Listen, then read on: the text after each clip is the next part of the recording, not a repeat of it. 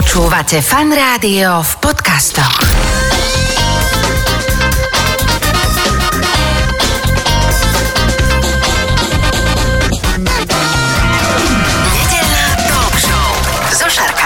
Počúvate fan rádio nedelnú talk show. V tejto chvíli už oproti mne sedí môj dnešný host, odborník na priestorovú akustiku Peter Petraško. Ahoj Peťo, vitaj. Ahoj. Ja som to už na úvod nazačoval v tom úvode, že dnes témou bude hluk. A ako si to mám vysvetliť, e, že ten odborník na priestorovú akustiku, že čo to znamená byť odborníkom v takejto nejakej oblasti?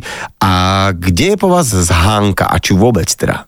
Tak eh, ja by som sa možno tak definoval, že človek, ktorý sa venuje hluku, ktorý sa snaží vytvárať alebo pomáhať vytvárať priestory, a kde ten hluk nie je, alebo kde ten hluk je, tak čo najviac ho eliminovať, čo najviac eh, sa ho zbaviť. No lebo žijeme v tom hluku, nejakom permanentnom, stále nie, niečo bzúči, niečo, nejaké auta, chodia niekto trúby, niečo e, sa deje, ale ja som čítal s tebou taký článok pred časom a to som sa tak vlastne chytil, že wow, že to je pravda, že koľko vecí ani človek nevníma, už považuje za taký bežný nejaký ambientný hluk, ktorý tam ako beží na pozadí a že aký to môže byť problém. Tak poďme na to, že prečo je hluk problém, prečo máme hluk vôbec nejakým spôsobom o, si spájať s niečím zlým.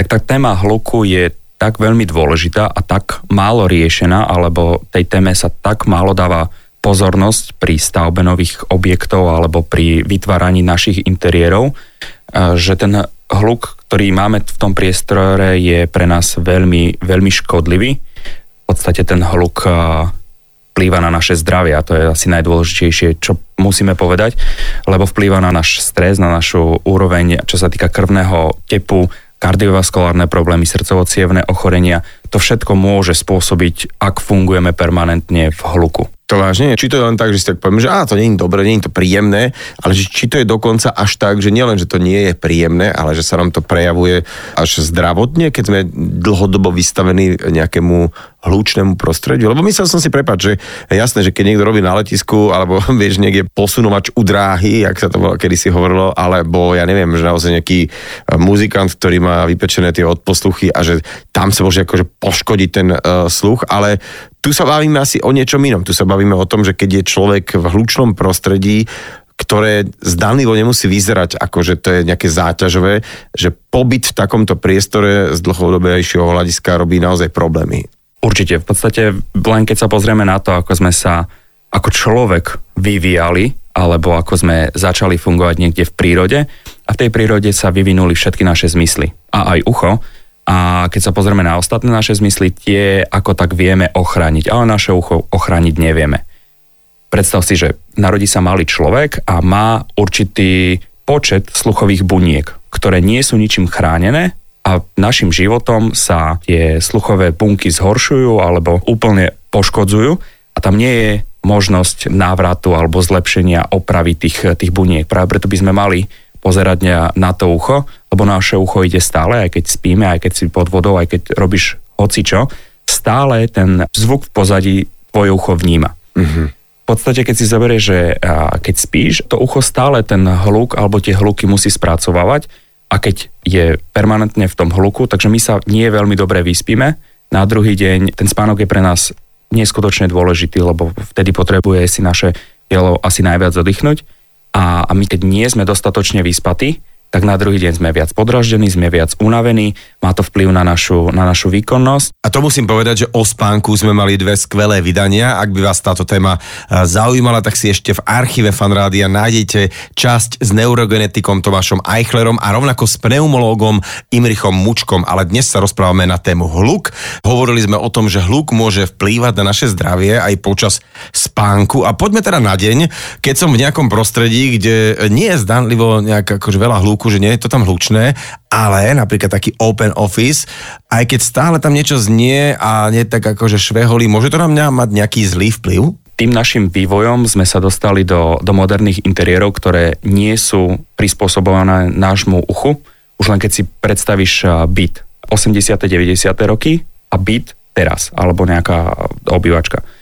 V tých rokoch minulých bol tam záves, bol tam celoplošný koberec, boli tam tapety a keď sa pozrieme na dnešný byt, tak je tam nejaký lokálny koberec, hladké steny, tvrdá podlaha a to všetko spôsobuje, že ten hluk, ktorý je vytváraný v priestore, Čiže je počkaj, tie, odrážaný. tie staršie byty, ako boli zariadené, boli ešte lepšie, hej? Čo sa týka hluku určite, Aha. lebo tam bolo viac poholtivého materiálu.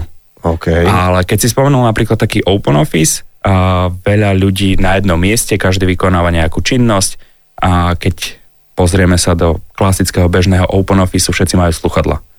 Lebo v podstate oni majú potrebu utiecť pred tým hlukom, ktorý je pre nich rušivý. Uh-huh. Utekajú hlukom pred hlukom.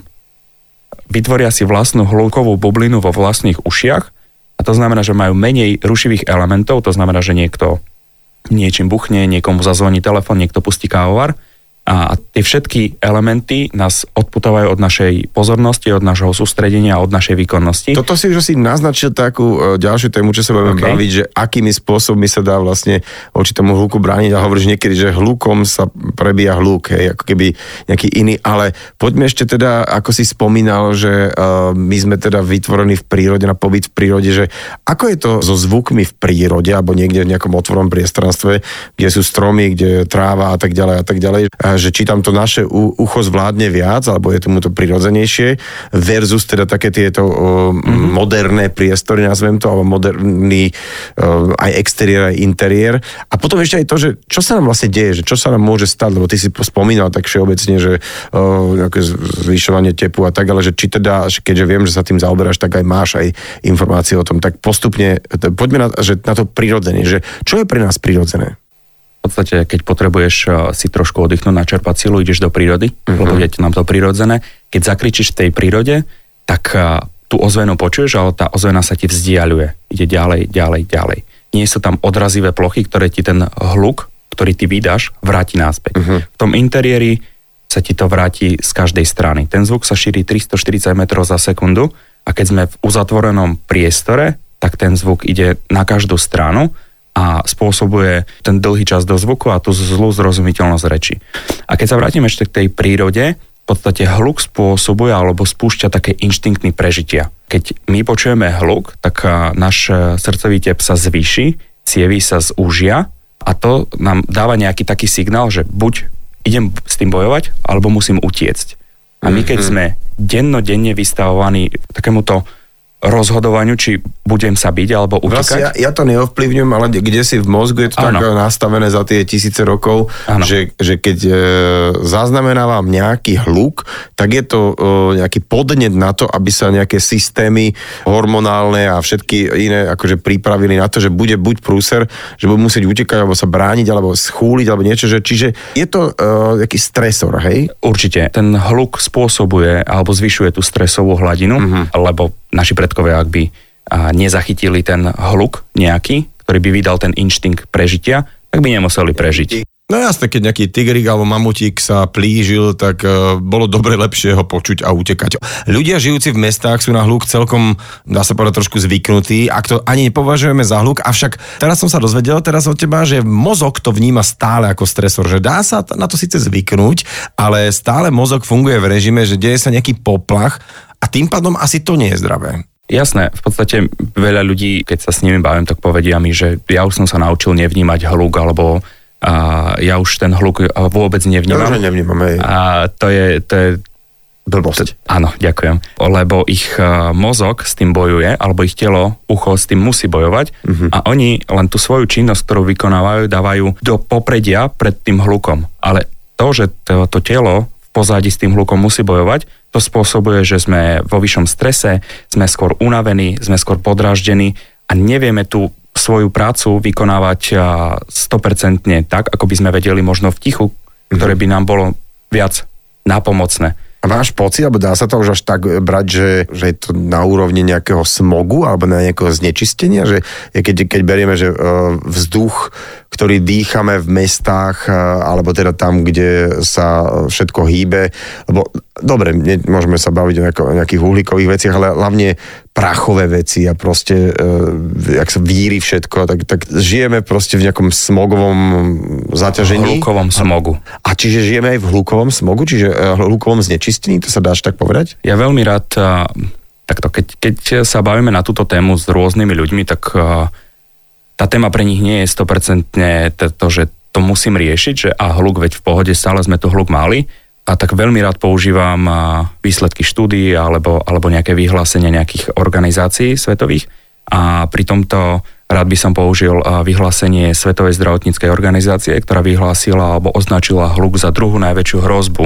Druhu. Druhu po znečistení ovzdušia. Čiže, čiže toto berie, že sme znečistení hlukom, hej? Určite, lebo v podstate je rozdiel fungovať na dedine niekde a je rozdiel fungovať napríklad tu v Bratislave, kde sme v permanentnom hluku tie hlukové stopy, ktoré tu máme, a niekedy alebo v niektorých častiach Bratislavy presahujú až 30 decibelov od nejakých povolených noriem, čo sa týka dňa a noci. Ja, že o, o 30 viac. O 30 viac. A keď Aha. poviem, že zvýšenie hluku o 3 decibely znamená zvýšenie hluku zdvojnásobenie, uh-huh. alebo toto, dvojnásobný toto niekedy si treba uvedomiť, že keď povieš, že 120 a 123 neznamená, že to je len o 3 deliky, to je rastol. rastolko.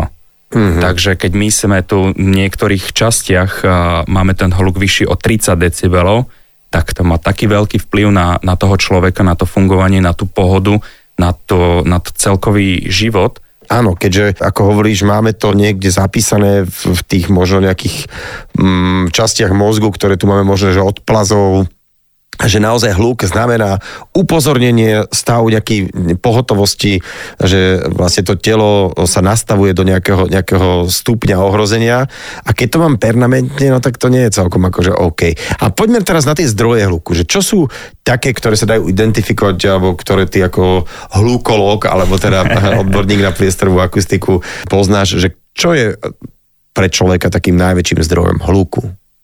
Ak sa pozrieme do vonkajšieho prostredia, tak určite to je doprava, cestná mm-hmm. doprava, letecká doprava. A keď sa pozrieme do interiéru, tak je to vráva ľudí. Vráva ľudí? Vráva ľudí je to... najväčší zdroj hluku napríklad v školách, v kanceláriách, všade. Rozprávali sme sa o tom, že doprava je takým veľmi hlučným faktorom alebo najhlučnejším faktorom vo vonkajšom prostredí. Tam to vieme nejako regulovať, už keď sa to deje? Vieme, tak napríklad protihlukové steny oproti, eh, ak máš nejakú rušnú diálnicu, uh-huh. tak pri tých eh, rodinných zastavbách alebo pri tých bytových zónach sa musí postaviť nejaká, nejaká protihluková stena alebo nejaká bariéra, ktorá aspoň čiastočne zabraní Odrazí preniku tomu, tomu hluku k eh, tým bytovým jednotkám.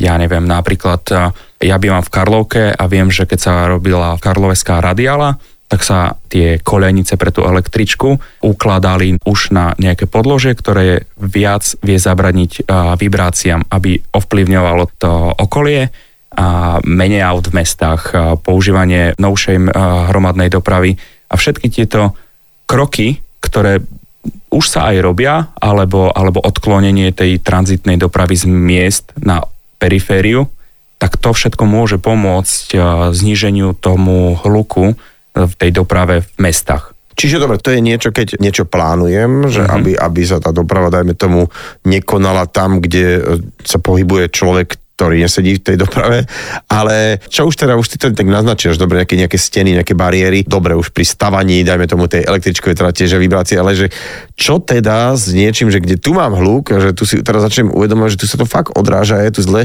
a ako sa môže teda, dajme tomu, Ehm, technologicky k tomu postaviť človek v rámci nejakých, presne si povedal, zvukové steny, alebo človek ako jednotlivec, že čo, čo s tým môže urobiť? Tak ja si myslím, že keď máš problém s elektrikou, tak nejdeš to rozobrať a nejdeš si opravať tú elektriku sám, ale zavoláš toho odborníka, uh-huh. tak ja by som odporúčil aj tu na takéto veci zavolať odborníka, lebo v dnešnom svete už je akustické všetko, alebo respektíve e, všetko je tak marketingovo podchytené, že čo nám všetko vyrieši hluk, čo veľakrát nie je pravda, lebo je priestor a priestor a každý priestor si zaslúži niečo iné, alebo do každého priestoru je potrebné niečo iné. Buď niekde potrebujem vyriešiť čas do zvuku, niekde mám hluk zvonku, niekde mám zlú zrozumiteľnosť reči a neexistuje jedno riešenie na všetky tieto problémy. Takže každý jeden priestor, ak sme sa už presunuli dovnútra, každý jeden priestor si zaslúži individuálne riešenie s pohľadom na to, aká činnosť je vykonávaná v priestore, lebo inač sa budem pozerať na jazykovú učebňu a ináč sa budem pozerať na športovú halu. Uh-huh. A takisto je veľmi dôležité, aký je to priestor, či je to malý, veľký, členitý, nízky, vysoký.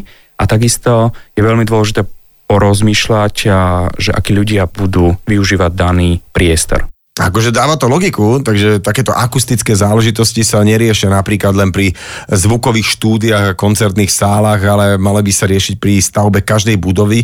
Teraz o takej téme, že keď sa stavajú napríklad domy, existujú nejaké ja neviem, záväzné normy, nariadenia alebo postupy, eh, podľa ktorých by sme sa mali riadiť, aby sme predišli šíreniu hluku v tej budove? Keď ideme stavať nejaký bytový dom alebo napríklad škôlku alebo nejaký taký verejný priestor, tak sa pozerá na environmentálny hluk. To znamená, že ak tá stavba ešte nie je, tak keď je tam holá luka alebo, alebo zelená luka, tak sa tam vykonávajú merania v rôznych fázach dňa, deň, večer, noc a potom sa tá budova nasimuluje a hodnotí sa alebo hovorí sa, že aká musí byť použitá fasada, aké musia byť použité okná, prípade, či tam musí byť postavená nejaká protihluková bariéra podľa toho, že kde je tá budova postavená. Tak ono veľa tých zelených lúk už nie je, kde sa stavia, akože väčšinou sa stavia už medzi domy alebo medzi nejaké, nejaké veci, že tam sa to ako nejakým spôsobom zameria, že vy ste postaviť dom vedľa a že rieši sa aj to, že aký hluk budú vytvárať čo, nejaký susedia nový, alebo to asi nie. Že... Uh, sa na to, že aký je okolitý hluk, čo sa týka dopravy, či je tam letecká doprava, je tam nejaká ulica a všetky tieto veci sa dajú dokopy, ako hovorím, že ráno, večer a noc a to sa urobí z toho nejakým spôsobom priemer, kde musíme dodržať určité hladiny hluku, respektíve musia byť nižšie, ako udáva naša norma, ale ak tú budovu postavíme a pozeráme už na to vnútro, tak tam si ideme taký freestyle na Slovensku. Uh-huh. Tam už nikto na nič nepozerá. No počúvaj, lebo tam vlastne smerovala moja, moja otázka, že či keď, teraz nechcem povedať, že zlí developeri, to nie, ale proste sú to ľudia, ktorí stavajú nejaké nové budovy, ktorých teda budú buď nejaké kancelárie, alebo budú tam bývať ľudia. Takže či títo developeri sú, sú zaviazaní teda, že postaviť nejaké aj nejakými normami a ako to funguje, ako sa to obchádza, všetko im povedz, že keď, e, že keď to stavajú, e, že, že keď to bude už tam stáť, mm-hmm. že naozaj vnútri budú tí ľudia spokojní z hľadiska nejakého teda eh, hluku alebo nejakých takýchto zvukových pomerov. Ak sa pozrieme na bytové domy, napríklad ak stáva bytový dom nejaký developer, on musí splniť aj eh, nejaké eh, normy, čo sa týka zvukovo-izolačných vlastností priečok, medzibytové priečky a, a tak ďalej. A veľakrát sa stane, že tie použité materiály, ktoré tam sú, tak tie hodnoty, tie zvukové-izolačné vlastnosti daných materiálov sú na papieri nejaké. Ten developer to použije a keď si predstavíš dve prilahlé spálne, zrkadlovo otočené, samozrejme, že do toho materiálu je vysekaná skrinka na zastrčku, na jednej strane, na druhej strane a zrazu z tohto, ja neviem, 30 cm materiálu, ktorý má určité vlastnosti zvukovo-izolačné, mm-hmm. zrazu už som úplne niekde inde, čo mi udáva číslo. povedať, že je medzi bytmi nejaká priečka, ktorá je v pohode, lenže tým, že sú tam zásuvky, dáme tomu vysekané drážky na káble a tak ďalej, že to už tak môže... Ten... Samozrejme. Aha. To všetko ovplyvňuje tú zvukovú izolačnú vlastnosť danej priečky. Jo. A ak ten developer chce dať tie byty do užívania, musí splniť alebo musí zrealizovať kolodačné meranie a veľakrát sa stane, že tým meraním tá priečka neprejde. Aha, a čo potom? Potom je prúser. Ja som za posledné roky naštívil zo pár teda bytov a budov v rámci Bratislavy, ktoré sa dá povedať, že sa radia k takým tým luxusným, kde meter štvorcový pomaly stojí ako v Londýne alebo v New Yorku, ale uh, je tam počuť úplne všetko. Dokonca normálne, že pomaly uh, sused, že si vytláča zubnú pastu, aj to počuješ. A ako je možné, že uh, ako sa to dá obísť? Ty si hovoril, že existuje nejaké normy a nariadenia.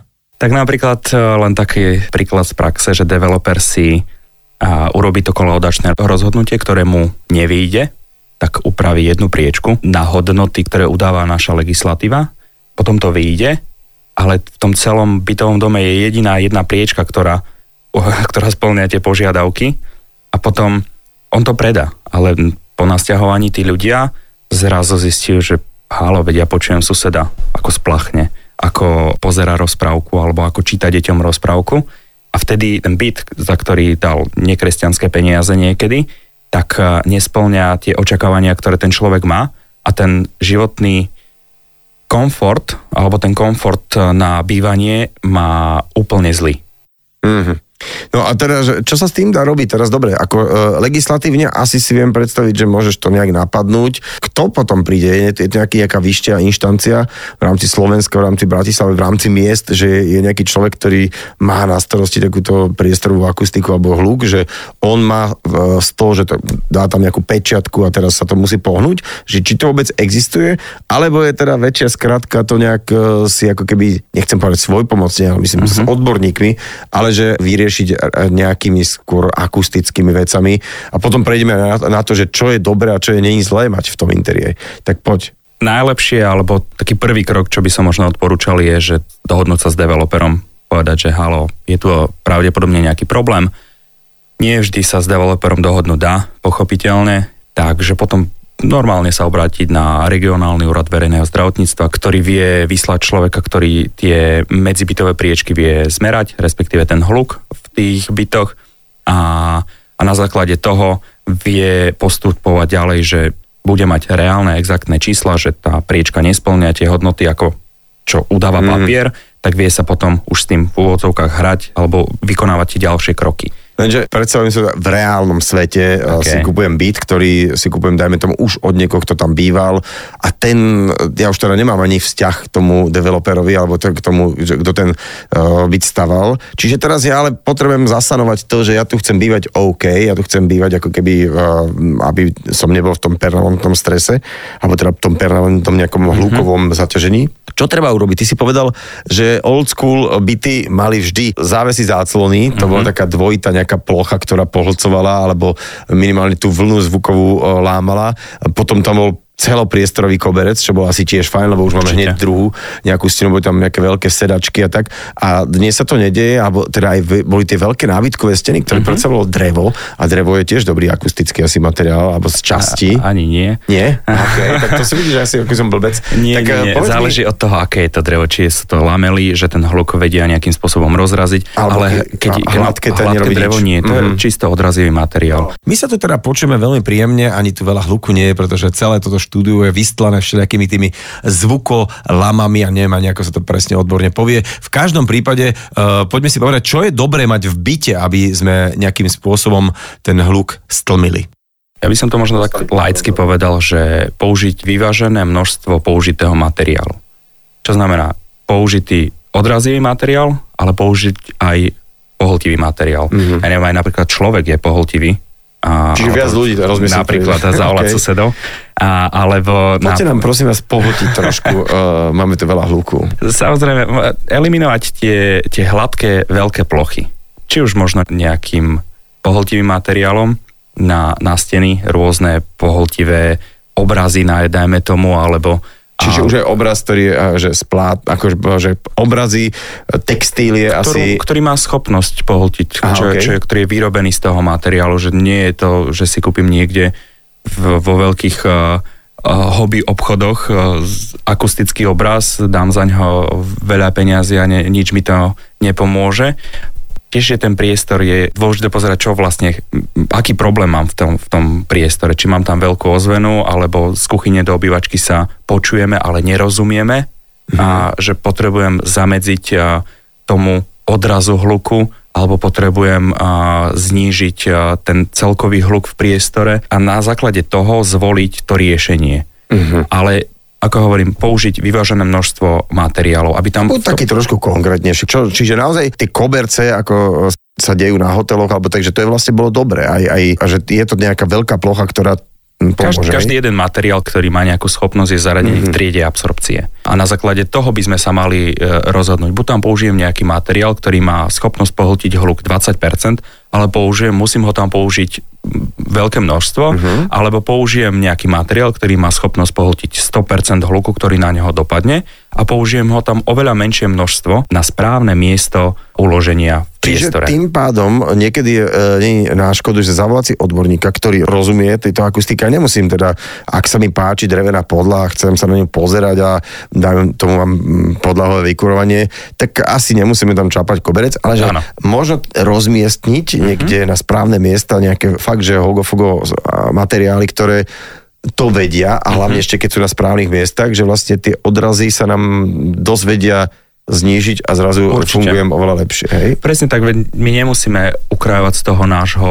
komfortu alebo z nášho dizajnového komfortu, čo tam ja chcem mať, vkusu, ďakujem, ale nepoužiť len ten tvrdý materiál, ale Mhm. dotvoriť ho niečím, čo ten hluk, ktorý je od tej tvrdej podlahy odrazený, aby bol niečím pohltený. A ešte poviem k tomu, že ak si hovoril, že, že tie priečky a, počuješ, že si niekto vytlača pastu, tak napríklad niekedy je riešením tá predsadená stena, nejaká skladba materiálu, ktorá vie odhlučniť v úvodzovkách ten hluk od suseda alebo mm-hmm. medzi izbami, ale niekedy je ani, ani tá predsadená stena nie je riešenie na všetko. Niekedy fakt, eh, keď eh, sú tie kúpeľne vedľa seba a je tam jeden, jeden materiál a sú do toho zasekané všetky tieto rozvody, tak niekedy je fakt, že riešenie dohodnúť sa s tým susedom, vysekať to všetko, urobiť stenu a až potom zasekať tie všetky materiály. Okay. Takže veľakrát sa stane, že ten človek má problém s hlukom a ide niekde, tam mu poradia predsadenú stenu, to určite pomôže, on urobí dá niekoľko stovák, Tisíc. niekedy tisíc za predsadenú stenu a ten problém absolútne sa nevyriešil, Mm. lebo tie zvukové preniky alebo tie hlukové miesta, kde sa ten hluk môže šíriť, či už je to napojenie priečky na podlahu, na strop a úplne, tam, sa, tam je toľko veľa vecí, na ktoré je potrebné pozerať. Nedá sa to tak, že niekto vám príde, pozrie na to a, a povie, že takéto riešenie, bum, hotovo. Poďme možno na nejaké také špeciálne miesta. Nehovorím špeciálne, že by boli nejaké zvláštne, ale tam, kde sú ľudia naozaj exponovaní hlukom, ty si spomínal, že ľudská vrava, teda reč je v interiéri uh, v podstate najväčší problém a to teda predpokladám, že okrem tých pracovísk, nejakých open officeov, musia byť asi školy celkom, opäť použijem uh, terminus technicus prúser. Ja som chcel povedať, keď si hovoril o tých open office tak predpokladám, že je také druhé miesto uh-huh. a prvé sú školy. U mňa sú 100% školy.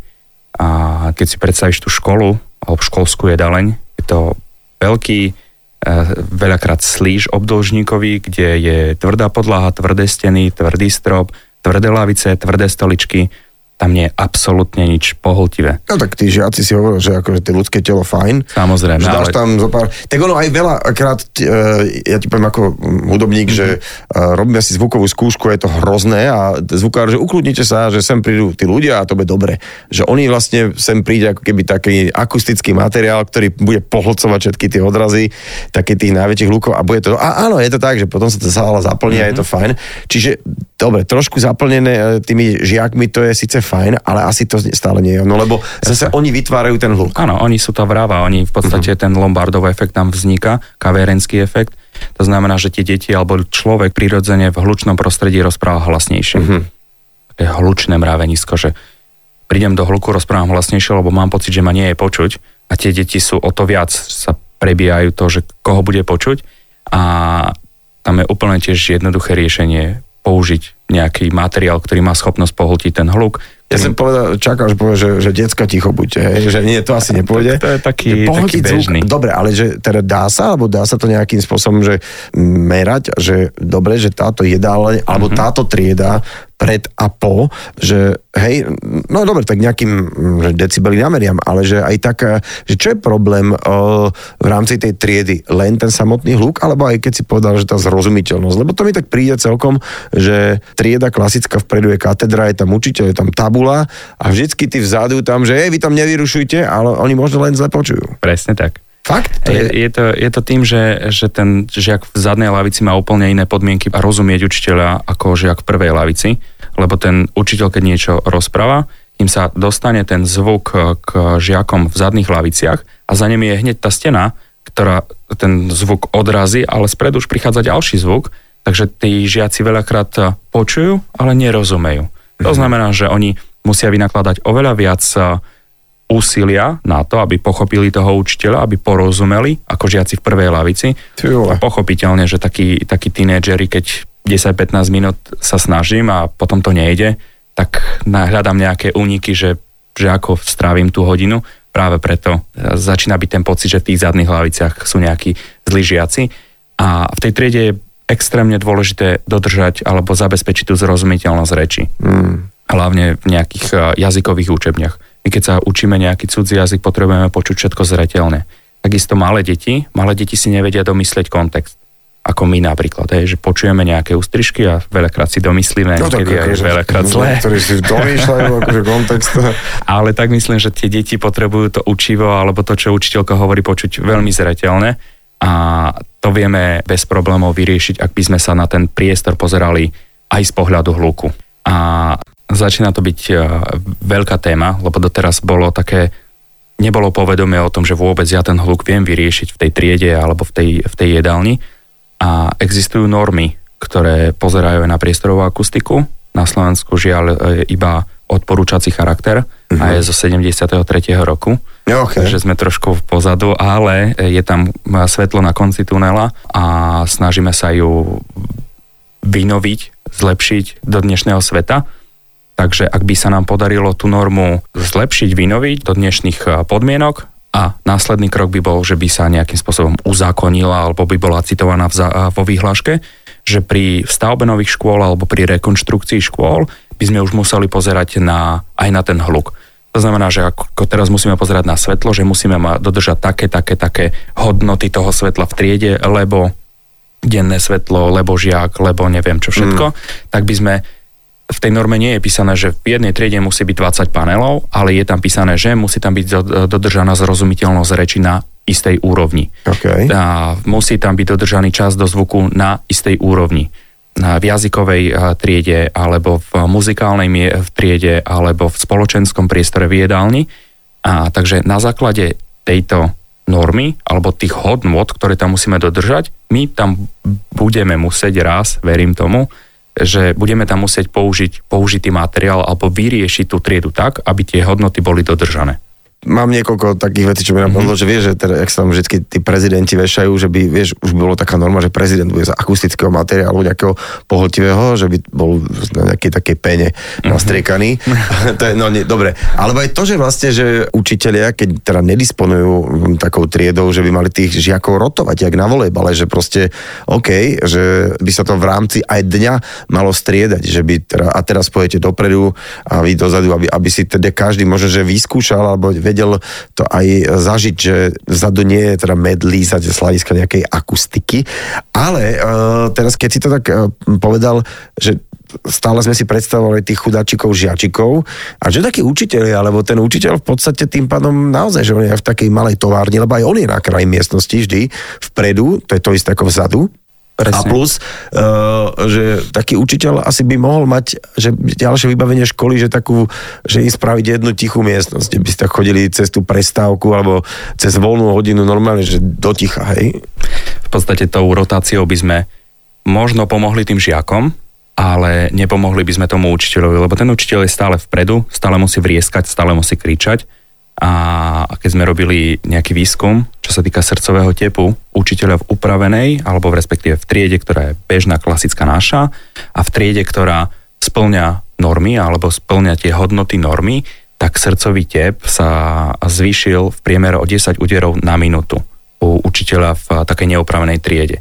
A to je spojené s tým, že to je, to je, to je, to je jedna minúta. Aha. Krát 45, krát 8 krát týždeň, mesiac, 20 rokov praxe, veľakrát sa stane, že ten učiteľ nechcem povedať, že zbytočné, lebo zbytočný nikdy nie je zbytočný úder srdca, ale navyše 20 miliónov úderov srdca je navyše oproti tomu, čo by byť nemuselo, ak by mm-hmm. ten učiteľ nemusel sa tak námáhať, nemusel by tak kričať že a v podstate v pernamente trošku ide do schodov, hej, z hľadiska toho, že, že asi to nie je keď uteká, ale je tam ako keby zvýšená námaha už len tým, no je, že, jasné. že on je v nejakom hlúkovom, stresovom priestore, tak on stále mu tepe vyššie. Musí, práve preto veľakrát je, učiteľ patrí medzi e, povolanie s najvyšším počtom problémov s hlasivkami na svete. A teda, uh, povedzme si nejaké po tých školách, že čo by mohla byť taká nejaká halus, čo by človek nečakal, že nejaký priestor, kde naozaj sa človek vie nachádzať a bežne, aby to nepovedal, ale je tam zvýšená intenzita hluku.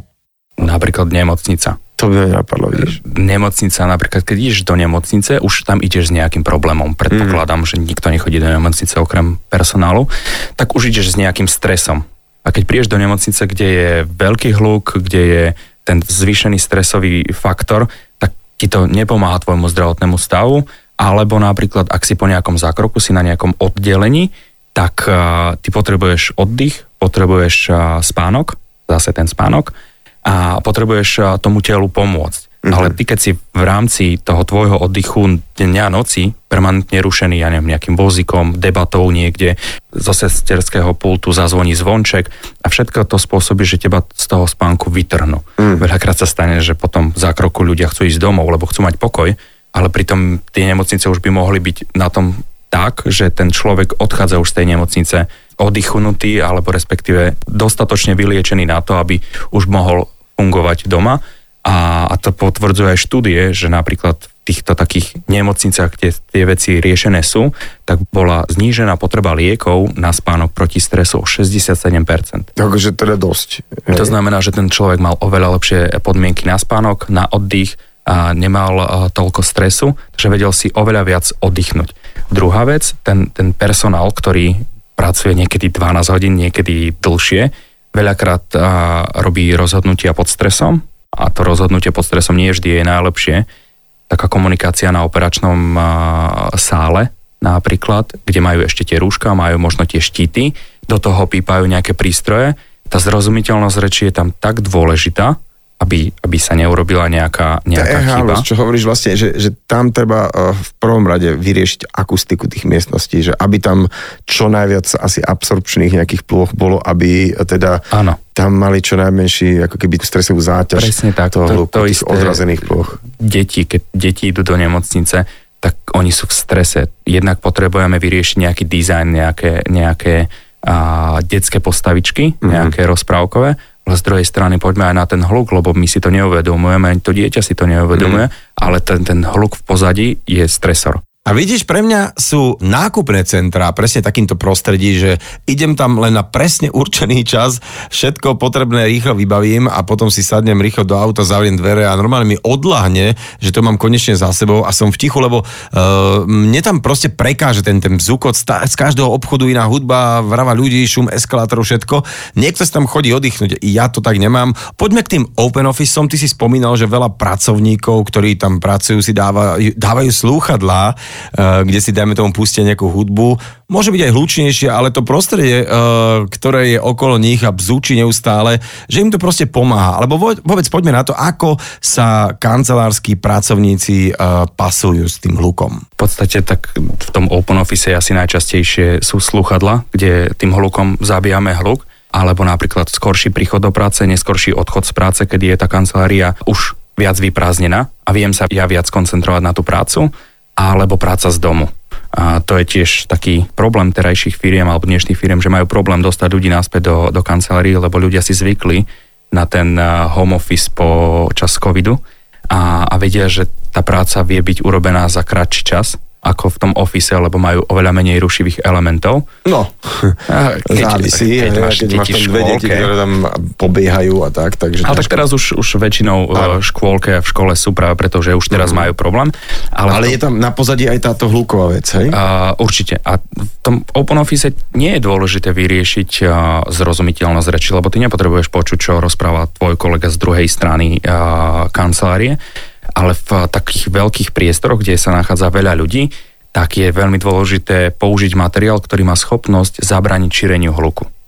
To znamená, že zase je to iný priestor, iné riešenie s inými hodnotami daných, a, daných vlastností, lebo ja chcem... Čiže úplne iná, ako prepáč, že ti že v škole riešime niečo iné ako tu, hej, dajme tomu, lebo v tej škole Áno. je to o tej zrozumiteľnosti. Áno. A tu potrebujem zamedziť tomu šíreniu. Uh-huh. Napríklad ešte dopoviem, že v škole najlepšie riešenie je, že použiť aj ten pohltivý materiál, ale nad toho učiteľa, na ten zdroj hluku je dôležité dať nejaký odrazivý. Lebo ja nechcem, keď ten učiteľ hovorí, aby mal nad sebou nejaký pohltivý materiál, lebo je pohltený. Ja potrebujem, Tým aby... pádom by sme ho stíšili, toho zase, učiteľa. Áno, zase ten priestor je potrebné rozdeliť do určitej vzdialenosti, kedy potrebujem použiť odrazivý, aby ten zvuk sa šíril do priestoru a kde aby bol pohltený, či už na stenách za, Okay. za tými. Ale keď sa vrátim do, do tých uh, kancelárií, ja nepotrebujem, aby tá zrozumiteľnosť reči tam bola uh, výborná, ale ja potrebujem zamedziť, že keď je nejaký zdroj hluku, že niekto telefonuje, tak ja potrebujem, aby ten jeho zdroj hluku prestal byť rušivý už napríklad po 5 metroch, nie až po 12. Je, že ten človek, ktorý sedí od neho 10 metrov, on ho nejakým spôsobom počuje, ale už nie je pre neho rušivý ten hluk. Mm-hmm.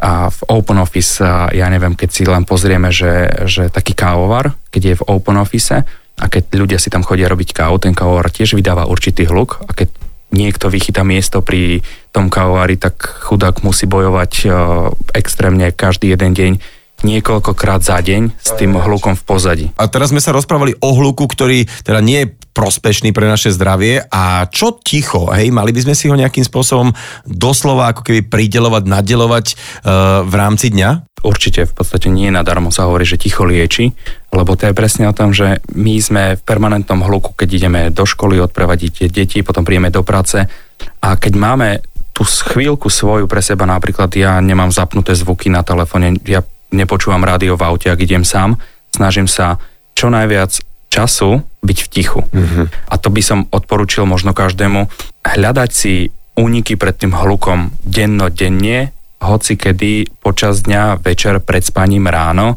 mať tú chvíľu ticha a byť v tichu lebo má to veľmi dobré účinky na naše telo. Čiže tá príroda tam sme akože OK, pretože keď tam nejaký zvuk sa udeje nejaký vtáčik alebo čokoľvek, to je prirodzené a tam sú nie tie odrazové plochy? To je nám, to je nám príjemné, to je zvuk a nie hluk. OK. A to je rozdiel, že medzi zvukom a hlukom. Hej? Zvuk je príjemný, hluk je nepríjemný, to, čo nám, to, čo nám vyslovene vadí. Alebo teda, ak sme doma, tak mať naozaj taký nejaký svoj kút, ktorý je akusticky dobre spravený. Že možno stačí e, v rámci byť to nejaké miesto, kde vieš, kde to je pekne spravené, vytlmené a, a tak ďalej a tak ďalej a zdržovať sa tam a nepúšťať žiadne... Veľakrát ľudia, keď sú sami doma alebo keď majú ticho, tak pustia telku, len aby tam bol nejaký hluk. Možno uh-huh. naučiť sa nepúšťať tú, tú televíziu, prečítať si knihu s deťmi, aj oni vtedy stichnú, lebo budú počúvať aj my budeme čítať potichu, takže vytvárať si rôzne cestičky k tomu tichu, lebo určite nám to pomôže.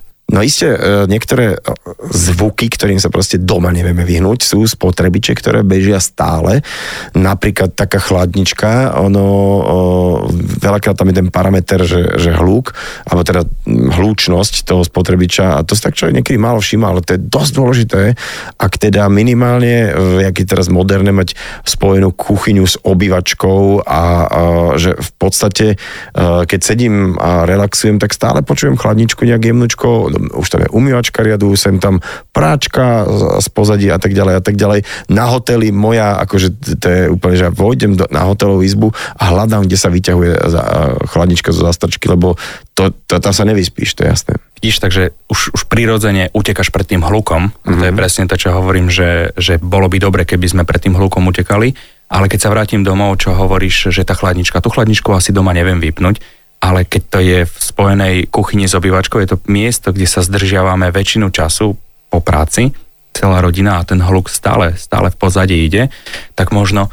eliminovať hluk umývačky, e, eliminovať hluk práčky tým, že ju pustím, keď idem niekde, alebo keď sa zdržiavam v inej miestnosti, aby zrazu mi nešli 3-4 spotrebiče naraz, ktorí znásobia ten hluk v priestore to na mňa vplýva o to viac a ja o to viac musím rozprávať hlasnejšie, o to viac tie všetky veci, o ktorých sme sa bavili. Takže hľadať aj správnu úroveň používania e, spotrebičov domácich. No a to potom teraz, ale keď niekto býva v, e, v bytovej jednotke a má tam tých spotrebičov, tých bytov 32 okolo seba a tie priečky nie sú aké sú, tak to je celkom kompli. Je, ale všetko sa dá vyriešiť som rád, že sú ľudia ako tí odborníci, ktorým teda táto téma ako keby uh, je vlastná a že sa dá na nich obrátiť, že, že, že poďme to nejak spolu vyriešiť a som aj rád, že ako hovoríš, že už na školách to nie je tabu a že teda sa tým naozaj teda tie, tie um, osvietené školy zaoberajú. Ďakujem ti tiež veľmi pekne za tvoj čas. Ja len teda pripomeniem, že môjim dnešným hostom bol odborník na priestorovú akustiku Peter Petraško. Ďakujem veľmi pekne za pozvanie a prajem peknú nedeľu.